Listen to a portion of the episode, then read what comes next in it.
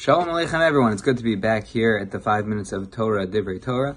The Psukim in Parshas Devarim begin by telling us about Moshe Rabbeinu's final speech, his final giving over of Torah to the Klal Yisrael. And in that context, the Torah describes to us that Moshe Rabbeinu is going to tell over the entirety of Torah, all of halacha, everything we've learned over the years, again, in a manner that was relatable, in a manner that was going to last for them going forward. And the Pasuk tells us, Be'ever Hayardin Be'eretz Moav, Moshe Rabbeinu was standing at the cusp of Eretz Yisrael with the rest of the Klal Yisrael. Ho'il Moshe Be'er Es HaTorah Hazos Lemor. Moshe Rabbeinu explained the Torah, Be'er Es HaTorah Hazos Lemor. He explained the Torah in the following way. And Rashi comments, what does it mean, Be'er Es HaTorah, that he explained the Torah? So he says, Beshivim Lashon Piresh Lahem. Moshe Rabbeinu explained the Torah in all 70 languages, every language that exists, every language that would exist for all time. Moshe Rabbeinu utilized each of those languages to explain the Torah to the Klal Yisrael at that moment. And the question, I think, is obvious.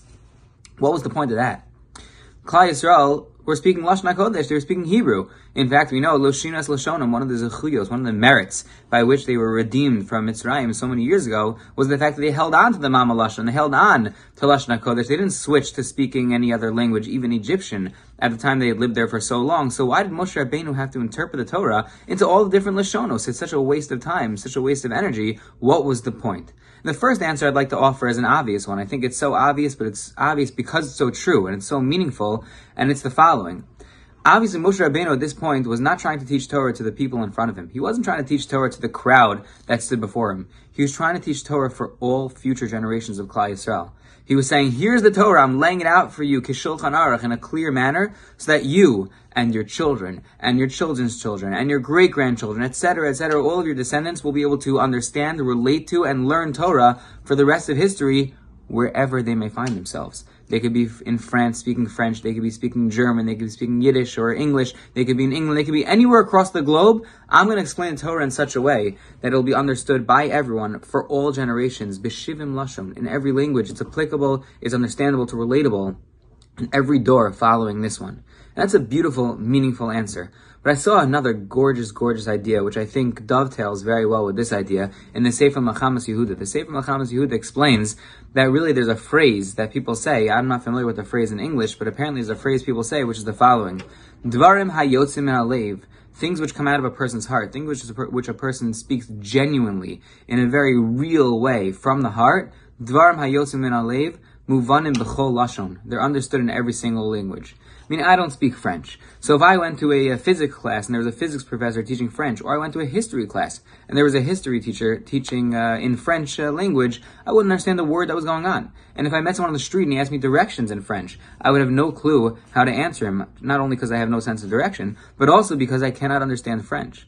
But if my grandmother spoke French, and she was on her deathbed, and she was trying to tell her children and her grandchildren the charge for the future, tell them that she loves them, tell them that she wants them to keep Torah and mitzvos, look us in the eyes and say that she's going to miss us, and we should hold strong, and she would say all of that in French, I probably understand it very well. Why? I don't speak French any better. No, but dvarim hayotzim min halev, things which come deep from the heart, things which are said genuinely, really, really carefully from the heart, like with all the feeling and emotion that a person has, that's understood in any language. You don't need language to understand those things. Moshe Rabbeinu was teaching Torah to Klal Yisrael in such a way that it came from the heart. Moshe Rabbeinu was a chefzeh shel Torah. He was a walking, living, breathing embodiment of Torah. His whole heart, his whole being, his whole essence was Torah. And so when he was Be'er Es HaTorah Hazos, when he taught the Torah to Klal Yisrael, it came out B'shivim Lashon. He didn't say it in French and German and Yiddish and English. He said it in Hebrew, he said it in Lashon HaKodesh, but he said it in such a way that it doesn't matter where and it doesn't matter when. A person can understand that Torah because it was from the heart. It was Yotzim and Alev. It was something everyone could relate to, everyone could pick up on, everyone could understand and learn from. And the truth is, those two Divrei Torah, they go together so beautifully. Because Moshe Rabbeinu's goal at this point was to teach Torah to Klal Yisrael for the rest of eternity, for the rest of history. And Moshe Rabbeinu had to teach it in such a way that it would be understood for the rest of history. And you realize the way to do that is Dvarim Hayotzim and Halev, Ar Muvanim B'chol Lashon. It doesn't matter where, it doesn't matter when. Moshe Rabbeinu gave us a Torah that's realizable, that's accessible, that's relatable, that's understandable for all generations into the future. And we should take a lesson from this too. So many times we criticize the listeners. People should be learning more, people should be going to more shiur, and people should be trying to tap into Daf Yomi more. That's all good, and that's all true. It's absolutely true. It's good mussar. But it's also important for us to realize for ourselves and for our children that the mode and the medium through which the Torah is presented is critical as well. The Torah has to be presented by people who believe in the Torah. people for whom the Torah is Dvarim Hayotzim and Alev, people who are the Moshe Rabbeinus of our generation, who the Torah just emanates from them. When they say the Torah, you feel it. When you say the Torah, it's coming from their heart. If it's coming from their heart, it's going to be understood, it's going to be related to, it's going to be kept, and it's going to be held up for all future generations. So we've been mechazik in our listening and our giving over of Torah to ourselves, to our families, to our children, to our friends, to our students, to whomever we shared the Torah with. That should always be Dvarim Hayotzim and Alev, which will automatically be understood Bechol Lashon, Bechol Zman, and Bechol Makom.